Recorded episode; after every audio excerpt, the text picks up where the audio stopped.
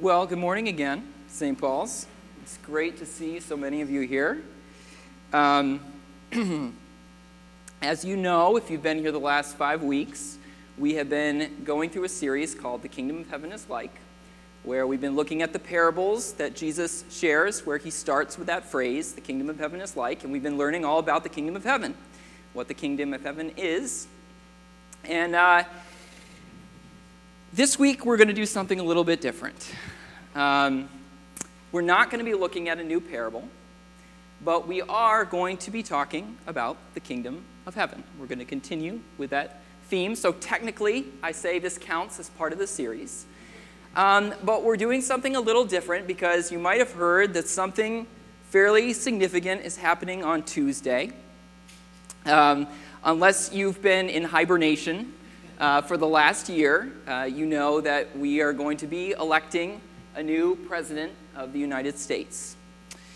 And I, I have to be honest with you guys, I spent this whole week going back and forth all the way up until yesterday about whether I was going to preach about the election.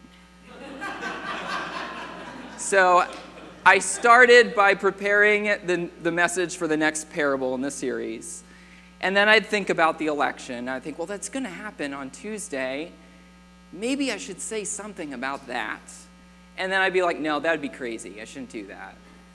So that's a landmine. So, no, I wouldn't do that. But then I think, you know, it's, it's such an important thing for so many people. This is something that's on a, on a lot of our minds, right? And so it eventually it got to a point where I just felt like if I were to stand up here today and just do business as usual, it would feel disingenuous. It would feel like there's something going on in all of our lives and we're just not talking about it. And I don't think that's a good way for the church to function. Now, I'm going to be honest with you right from the outset. I am not going to tell you who to vote for. Okay? That is not my job. Uh, one, I just don't think it's very wise for me to do that. And two, we are a tax exempt organization and I don't want to lose that status. so I am not going to tell you who to vote for. That's uh, not what this is about. And I'm, I'm going to try to keep this message as nonpartisan as I can. Okay. Um, but what I do want to do is I want to talk about how what we have been learning about the kingdom of heaven over the last month or so should affect our view of what's happening on Tuesday. How should uh, all these parables that we've been looking at and just the perspective that we gain from knowing that the kingdom of heaven is a reality that is coming, how should that influence the way that we view the election? So, that's the big question this morning. And before we get into that, let's pray.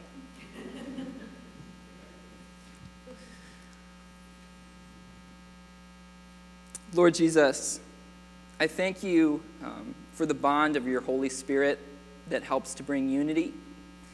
And I pray that regardless of what side of the political aisle we might fall on, uh, I pray that right now uh, we would be able to um, consider honestly and thoughtfully how the kingdom of heaven should influence the way that we think. Um, God, I pray that you would help us to um, not be overcome by uh, emotion.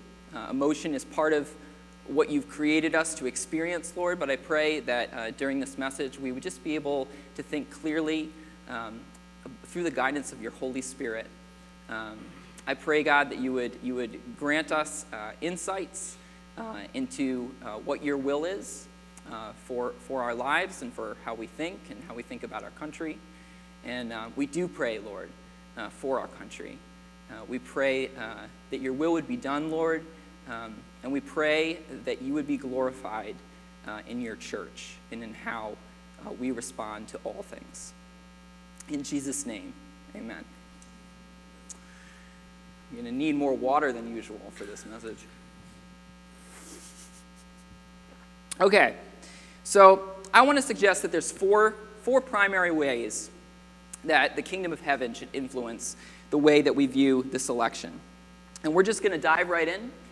The first thing is that we should recognize that our primary citizenship is not in America, but in the kingdom of heaven. Our primary citizenship is not in America, but in the kingdom of heaven. Now, don't get me wrong.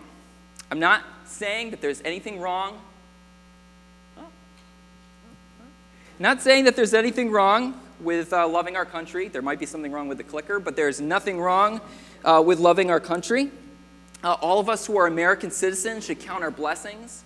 We live in a country where our model of government grants us many freedoms that don't exist in other places in the world. Um, we get to enjoy, at least to a certain extent, things like freedom of speech, um, freedom of religion. There are so many things that we have to be thankful for, and there are so many things that I personally am thankful for. If I'm honest, I'm glad I was born in America. I, I don't think I would have wanted to be born anywhere else if I had the choice. And I am so thankful that there are people who have given their lives in order to help preserve these freedoms that we get to enjoy. So I don't think there's anything wrong with having a healthy um, appreciation for America and for living in America. Um, however, we must never, ever confuse America with the kingdom of heaven. Amen? Thanks. We must never do that. In the book of Revelation, uh, we're given a glimpse of the kingdom of heaven. I love this verse. It's beautiful. It says, After this I looked, and there before me was a great multitude that no one could count, from every nation, tribe, people, and language, standing before the throne and in front of the Lamb. They were wearing white robes and were holding palm branches in their hands, and they cried out in a loud voice Salvation belongs to our God who sits on the throne and to the Lamb. And notice those words every nation, tribe, people, and language. The kingdom of heaven is diverse. Right? The kingdom of heaven is international, it's inclusive, it's not xenophobic, it's not ethnocentric, and it's not America. Now, there will be Americans in the kingdom of heaven, right? But it's not America. Now, that's not to say that this election isn't important, okay? Uh, but what I'm saying is that we need to view it in context. As citizens of the kingdom of heaven, we know who our true leader is already. You know, the election is not going to change that. We're not deciding who the king of heaven is going to be. Like that passage in Revelation says, it's Jesus who's on the throne. And nothing about this election is going to change who is on that throne, as long as our true citizenship is in the kingdom of heaven. Now, that point directly relates to the second thing we need to remember,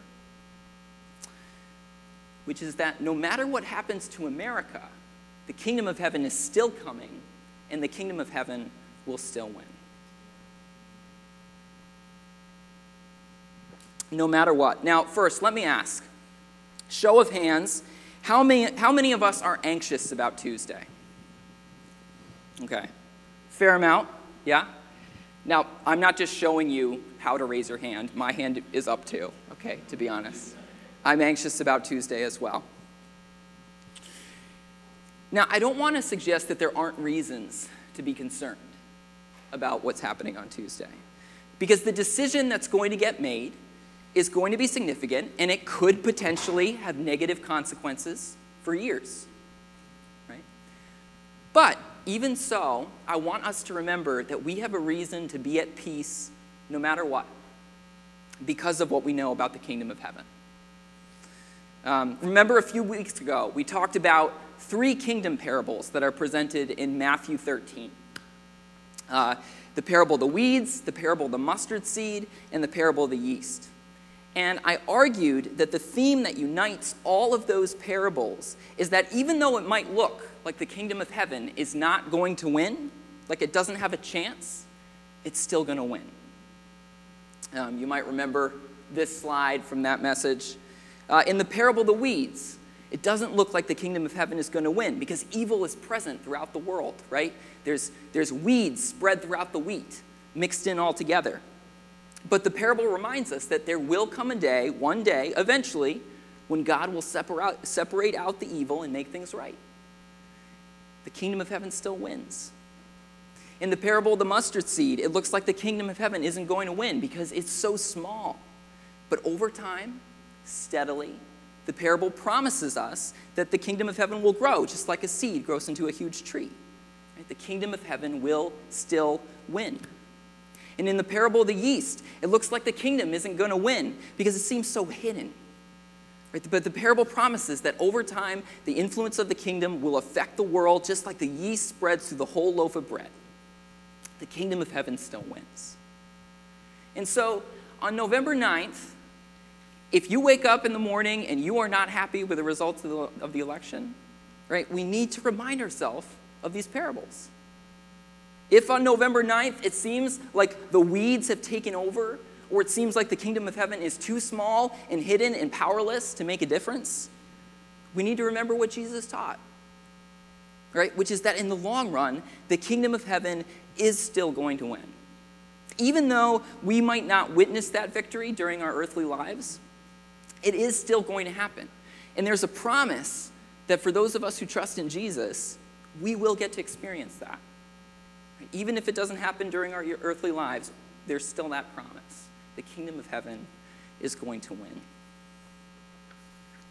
So, it's okay to be concerned about what's going on, right? But even in the midst of that concern, we should have a deep, abiding peace. Because we know who our true king is, and we know, we know that his kingdom will reign forever. Okay, number three. Third thing that we need to remember is that our primary allegiance is to Jesus and his kingdom, not to a candidate or political party. All right. Now, I am not saying here that you should never support a particular candidate or political party. But what I'm saying is that your commitment to that candidate or party should never rival or supersede your commitment to Jesus and his kingdom. And I think that there's a very simple way to determine whether or not you have allowed that to happen. Okay, so are you ready for this? Here's what it is you know that your commitment to a candidate or party has taken precedence over your commitment to Jesus if you are unable to criticize them.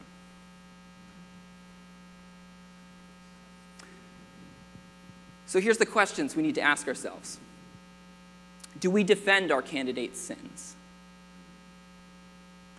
Do we minimize them? Do we try to argue that they don't matter?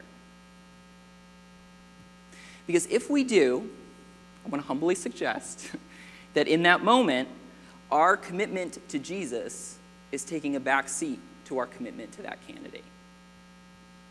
If our allegiance is to Jesus and his kingdom first, then there are certain behaviors that should break our hearts. Um, among those things, and this is not an exhaustive list, but among those things should be lying, corruption, sexual immorality, racism, misogyny, and violence. And that means okay, that whatever candidate we end up deciding is the best available option, we should not be making light of any of those sins, even if it's our candidate that's doing them.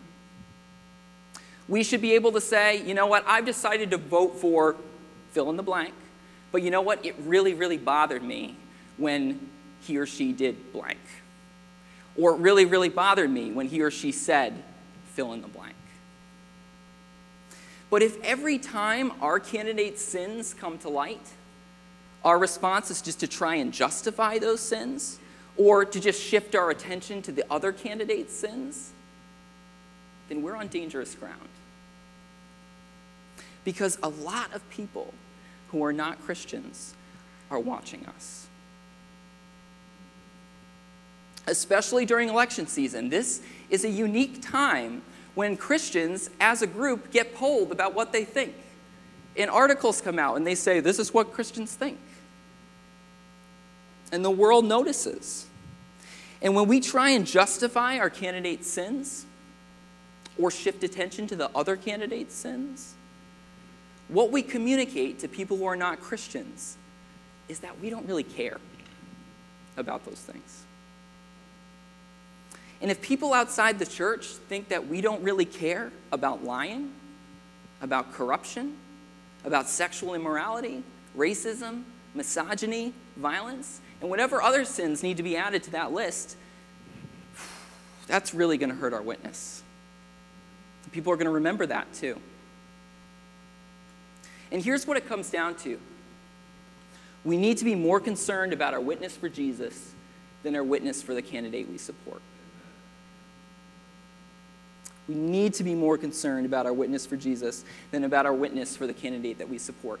That means, okay, we should be more concerned about making it clear to people that we are against lying than that we are for Clinton or Trump. We should be more concerned about making it clear to people that we are against sexual assault than that we are for Clinton or Trump.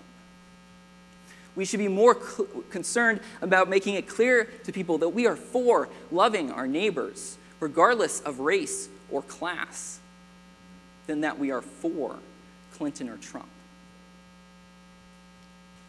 But here's the thing we are not going to be more concerned about those things unless our primary allegiance is to Jesus and his kingdom, not to a candidate, and not to a political party. And I want to talk a little bit about that, about allegiance. Because what this comes down to is we need to be careful about what we allow to define our identity. All of us have this view of who we are. And sometimes subconsciously, we incorporate things into that idea of who we are. We don't even realize that we're doing it. And it has a lot of effects on how we behave. Because whatever we allow to become a part of our identity becomes something that we reflexively defend. I'll say that again. Whatever we allow to become part of our identity becomes something that we reflexively defend. Um, for example, think of the way that some sports fans will criticize every referee call against their team. Okay? I know not all sports fans are like that, but some are. Um, we've all seen it. Maybe uh, some of us have been that person at times. and yeah, sometimes refs make bad calls. But for some sports fans, their team can just do no wrong. Um, and people will get completely enraged at refs. They'll, you know, they'll scream, they'll swear. If they're at home, they'll throw their beer at the TV. Why do people get like this? The reason some people will defend their sports team no matter what is because at some point they decided they allowed that sports team to become part of their identity. Um, at some point, they either decided or inherited the idea I'm a Patriots fan, you know, or a Red Sox fan, or a Yankees fan. Take your pick on some level, whether they were conscious of it or not, they decided this is who I am.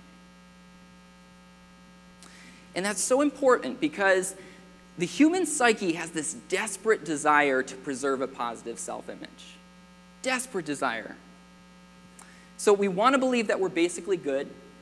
We want to believe that we're usually in the right. We want to believe that the things that we do and say are justified. So if we identify ourselves with a particular sports team, then our psyche is going to have a desire to defend that sports team, no matter what. Because to us, we are that sports team. And so what we're going to do is we're going to minimize our sports team's faults, right? And we're going to exaggerate their merits. Um, we're going to blame external factors when they fail, like the refs or injuries or the weather, right? And if they succeed, well, we're going to attribute that to their great work ethic or their natural talent or their fabulous, adoring, supportive fans that carry them through. And when we do that, we stop being able to look at things objectively and honestly because that team has become a part of our identity. Now, I bet you can tell where I'm going with this. Because the same exact thing happens in politics. Same thing. People will decide at some point, I am a Republican. Or they'll decide, I am a Democrat. Or during an election like this one, they'll say, I am a Trump supporter. Or I am a Clinton supporter. Or I am a Gary Johnson supporter. And here's the thing if you allow your support of a particular party or candidate to become part of your identity, if you allow it to become this integral part of who you are and how you view yourself, then you end up in a dangerous place. Because it won't be long because, before you will be reflexively defending things that you would never ordinarily defend. It won't be long before you're trying to blame the other team for stuff that your team is really responsible for, right? Or at least just as responsible as the other team. It won't be long before, metaphorically speaking, you'll be throwing stuff at the TV. Now, okay, I am not saying that all the parties and candidates in this election are equally valid choices that are equally messed up. And I'm not not saying that, okay? I'm trying not to say anything about that, right? I'm trying to be as nonpartisan as possible. All I'm saying is this if you allow your support of a party or a candidate to become part of your identity, you're not going to be able to look at things objectively anymore. You're, you're, you're going to put yourself in a position where there's a good chance that you're going to end up like that crazy sports fan who always thinks that there's a conspiracy among the refs.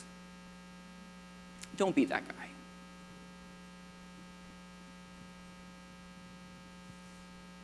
And here's the great thing the great thing is that when we allow Jesus and his kingdom to define us, we are freed from needing to find our identity in things like sports teams and political parties. We're free to be able to look at things more, more objectively because criticism of a sports team or candidate or a political party is no longer an assault on our identity. Because it's our relationship to Jesus that defines who we are. It's our status as citizens in the kingdom of heaven that defines who we are. And that frees us to acknowledge both the good and the bad in sports teams and candidates and political parties rather than just reflexively defending whatever our person does or our team does. So we need to let our identity be shaped by Jesus and his kingdom. We need our allegiance to first and foremost be to him. And then to let that allegiance define our relationship to everything else. Okay, the last point I want to make this morning about how the kingdom of heaven should affect our view of the election is that we should let the values of the kingdom of heaven guide our behavior. Now, originally I was going to make this point we should let the values of the kingdom of heaven guide how we vote. And I do think that's true. Okay? But the point I want to make here this morning is actually more broad than that. Because I don't want to just talk about how we vote, but I want to talk about how we treat each other during the election season, especially when we disagree. And as I was reflecting on, okay, what's a good refresher of the values of the kingdom? Where can we go in Scripture to just kind of get a quick snapshot of like this, these are the values of the kingdom? And I think a great passage to look at is the Beatitudes. Um, over the last five weeks, we've been looking at the passages in the Gospel of Matthew where Jesus talks about the kingdom of heaven. And the very first time he talks about the kingdom of heaven in the Gospel of Matthew is when he starts preaching, right in the beginning. He says, The kingdom of heaven is near, repent. The second time that he mentions the kingdom of heaven is in the Beatitudes. And what the Beatitudes are is a series of statements about what kind of character, what kind of attitude is blessed. And so, in the midst of the craziness of this election season, in the midst of the mudslinging and the accusations and the lies and the gossip and the slander, the fighting, the anxiety and the fear, I want us to pause and take these in. Because in the spiritual desert that has been this election, I, I feel like this is a drink of refreshing, cool water. Okay, so this is from Matthew 5 verses 3 through 12.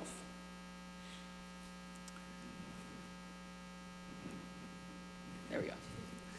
Matthew 5, verses 3 through 12. You can follow along in your Bibles if you want to just close your eyes as I read it and take it in, whatever you want to do. These are the words of Jesus. Blessed are the poor in spirit, for theirs is the kingdom of heaven. Blessed are those who mourn, for they will be comforted. Blessed are the meek, for they will inherit the earth. Blessed are those who hunger and thirst for righteousness, for they will be filled. Blessed are the merciful, for they will be shown mercy. Blessed are the pure in heart, for they will see God. Blessed are the peacemakers, for they will be called sons of God. Blessed are those who are persecuted because of righteousness, for theirs is the kingdom of heaven. Blessed are you when people insult you, persecute you, and falsely say all kinds of evil against you because of me.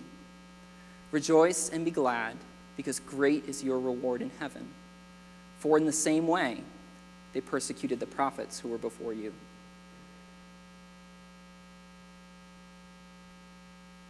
Now, here's a list of the qualities that Jesus is saying here are blessed. The qualities that belong to the people of the kingdom of heaven. You've got humility. That's what it means to be poor in spirit. Um, not having a higher view of yourself than you ought to. Um, it also just means not thinking about yourself a lot, you know, being other centered. That's what it means to be humble. It means to be contrite. Jesus talks about, blessed are those who mourn. Well, I don't think he's saying there, well, blessed are those who are just crying all the time, right? What he means, blessed are those who are aware of their own sin and who grieve over that, are contrite. Blessed are those who meek, who are meek. Another, another word for that is gentle. You know, someone who responds in, in, a, in a heated situation uh, by trying to diffuse it, by being gentle, by not returning a harsh word with a harsh word. That's meekness. Blessed are those who desire righteousness, you know, who want what is good and beautiful and true. Those who are merciful, those who are willing to say, I forgive you, rather than pay up. Right? Blessed are those who are authentic, not hypocritical, purity of heart, sincere. Blessed are the peacemakers, those who try to stop conflict rather than escalate it. And then the persecution one means blessed are those who are willing to suffer for the sake of those things. You know, even when they do those things, and people complain about it or give them a hard time for it, blessed are those who keep doing them anyway. So, the values of the kingdom of heaven.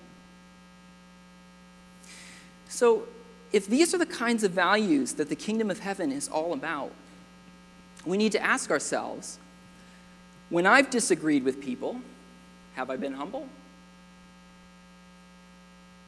Have I been gentle? Have I tried to make peace? You know, I'm not saying that we shouldn't have strong opinions or that we shouldn't share those opinions, but I'm just saying, are we doing it in a way that still has the values of the kingdom? Because it's possible to do both. You know, and I'll say, I certainly haven't done a perfect job myself this election season. I am preaching, my, I am preaching to myself too, for sure. But I encourage all of us to take some time to reflect, uh, both during the reflection song that's going to happen in a little while and over the next couple days before the election, um, on whether or not we've been embodying these values during the election season. Um, as citizens of the kingdom of heaven, whose first allegiance is to Jesus and his kingdom, have we been modeling his kingdom? And if not, who do we need to apologize to? What do we need to confess? What do we need to change? And then finally, in addition to letting the values of the kingdom affect how we interact with each other, we also should let the values of the kingdom influence how we vote. Um, if we really believe that these are the values that are blessed, that are truly blessed, then ideally we should be looking for leaders who seem to also recognize these qualities as blessed. I'm not even saying that you have to vote for a leader that, you know, says, I am a follower of Jesus. I mean, I think it's cool to have leaders that are followers of Jesus, but do, we, want, we want to have leaders who recognize these sorts of qualities as blessed. Um, ideally, we should want to support a candidate who is humble, who has a sense of contrition for sin, uh, who's meek, who desires what is righteous, who's merciful, who's authentic, who seeks peace, and who's willing to do all that even if people criticize them for it. And while it's true that, you know, we, we definitely never elect a perfect person, we don't, and we are not looking for a pastor, we're looking for a president, right? I still think that we should be looking for leaders that embody these kinds of qualities. Because, like Jesus says, these are the qualities that are blessed. Now, you might say, well, that's really too bad.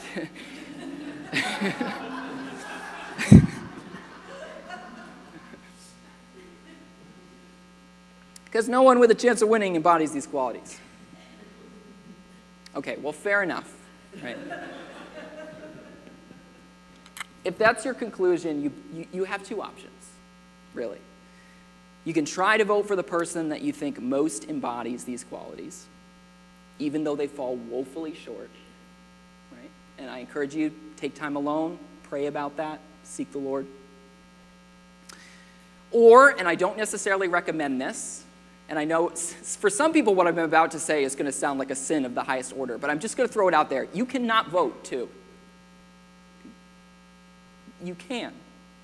Um, Paul says in Romans 14 23, everything that does not come from faith is sin. And essentially, what that means is if you can't do something without a clear conscience before God, then for you, that is a sin. So, a lot of people, times people will apply this to drinking. You know, the Bible doesn't categorically state that drinking is a sin. But for some people, their conscience is not at peace with it. And so, for those people, if they were to drink, yes, it would be a sin in that case but they can't then enforce that standard on other people. You see what I mean? So for some people, their conscience might just be saying, I just am not at peace at all with voting at all in this election. And it's not my place to then say to them, well, that you have to do it anyway, right? So I throw that out there. But I do more encourage us to educate ourselves, to reflect, and then to do our best with the information that we have if we are going to vote. And uh, education is important when it comes to voting. Can I just say that? Um, when you get your information, don't go to websites that have these clickbaity headlines, and when you go there, pop up windows start coming up, and there's weird advertisements at the bottom. You usually can't trust those, okay? Don't pay attention to those sorts of things at all. Try to go to more reputable sources for your information. Everything comes with a little bit of bias, nothing's perfect you know, but try to, try to care about facts, right? As Christians, we should care about the truth, not just what already conforms to our current position. Care about facts. and above all, pray. Seek the Lord. Uh, we, all of us should be doing that in regards to all, all decisions. Um, but we should not leave the Lord and his leading out of this decision. And whatever we do on Tuesday, let's aim to do it with a conscience before God that's at peace. And may I add, that doesn't mean that we're all going to end up doing the same thing. I wish it did, you know, that would make things easy, right? But it, it, we, we, won't all do the same thing, and that's okay. But what, whatever you do, seek the values of the kingdom Love the Lord first, seek his wisdom, find your identity in his kingdom and the, your hope in his promises, and do what you do in faith. Let's pray.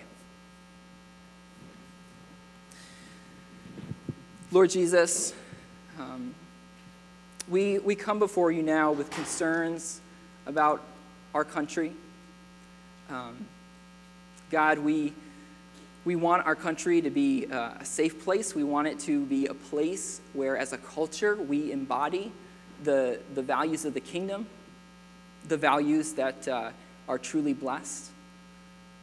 And during a time like this, it, it can feel like maybe we're slipping further from that. But Lord, we acknowledge that our hope is not in America, but our hope is in you. And uh, we trust in you. Um, our allegiance is first and foremost to, to you and to your kingdom, God. And I pray that that would be our hope and our strength. Lord, I pray that we would be enabled to love and care uh, for those, regardless of where they fall on the political spectrum, Lord. I pray that we would give grace to each other, that we, we would give each other the benefit of the doubt, recognizing that even if we disagree on how to get to the best possible scenario, that at least we agree that we, we want the best possible scenario. God, I pray uh, for unity in your church. I pray that um, even if we disagree over political candidates, that we would be able to affirm together what is good, what is beautiful, what is true, that we would, be able to affirm together the values of the kingdom, and that you would give us strength to live them out. We pray all this in Jesus' name. Amen.